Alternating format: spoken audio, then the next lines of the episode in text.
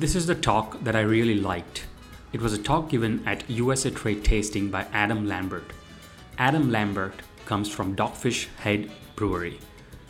He worked in Dogfish as a national sales manager and was part of the Dogfish exponential growth at that time. Dogfish, as we all know, was one of the best success stories of all time for the craft beer business. In this talk, I pull out some things that are important for you to plan your strategy and how you can apply this to grow your wine, beer, or spirits brand. So enjoy. Defining, I always say local. When I was at Dogfish, we had a local strategy, which actually entailed like seven states, but we called it local and we called it our concentric circle strategy. So it's states that were within 100 miles of Delaware. We called our home market. So that was our concentric circle strategy, was to dominate those home markets and expand out from that. We basically carved the country up into five circles, and we called them our concentric circle strategy, started with our local strategy. There's regional strategies where you kind of like just take giant chunks and you go, okay, I'm going to go Jersey, Maryland, DC, Virginia, and kind of grab a hold of states. You're going to do California, you're going to do Oregon, Washington, Arizona, Nevada. So you have your West Coast regional strategy. So there's a multi state strategy that you can follow.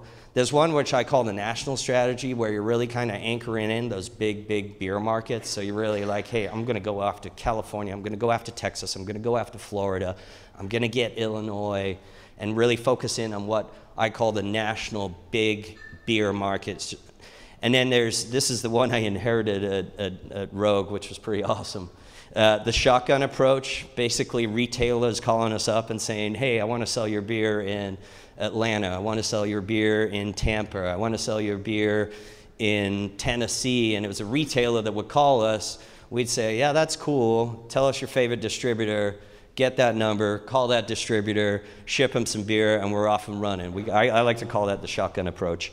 And then the other strategy, which I think is, is one that I'm really working on and focusing on right now, is what I call anchor account strategies. So there's um, some on and off premise national chains that really want to do business with you.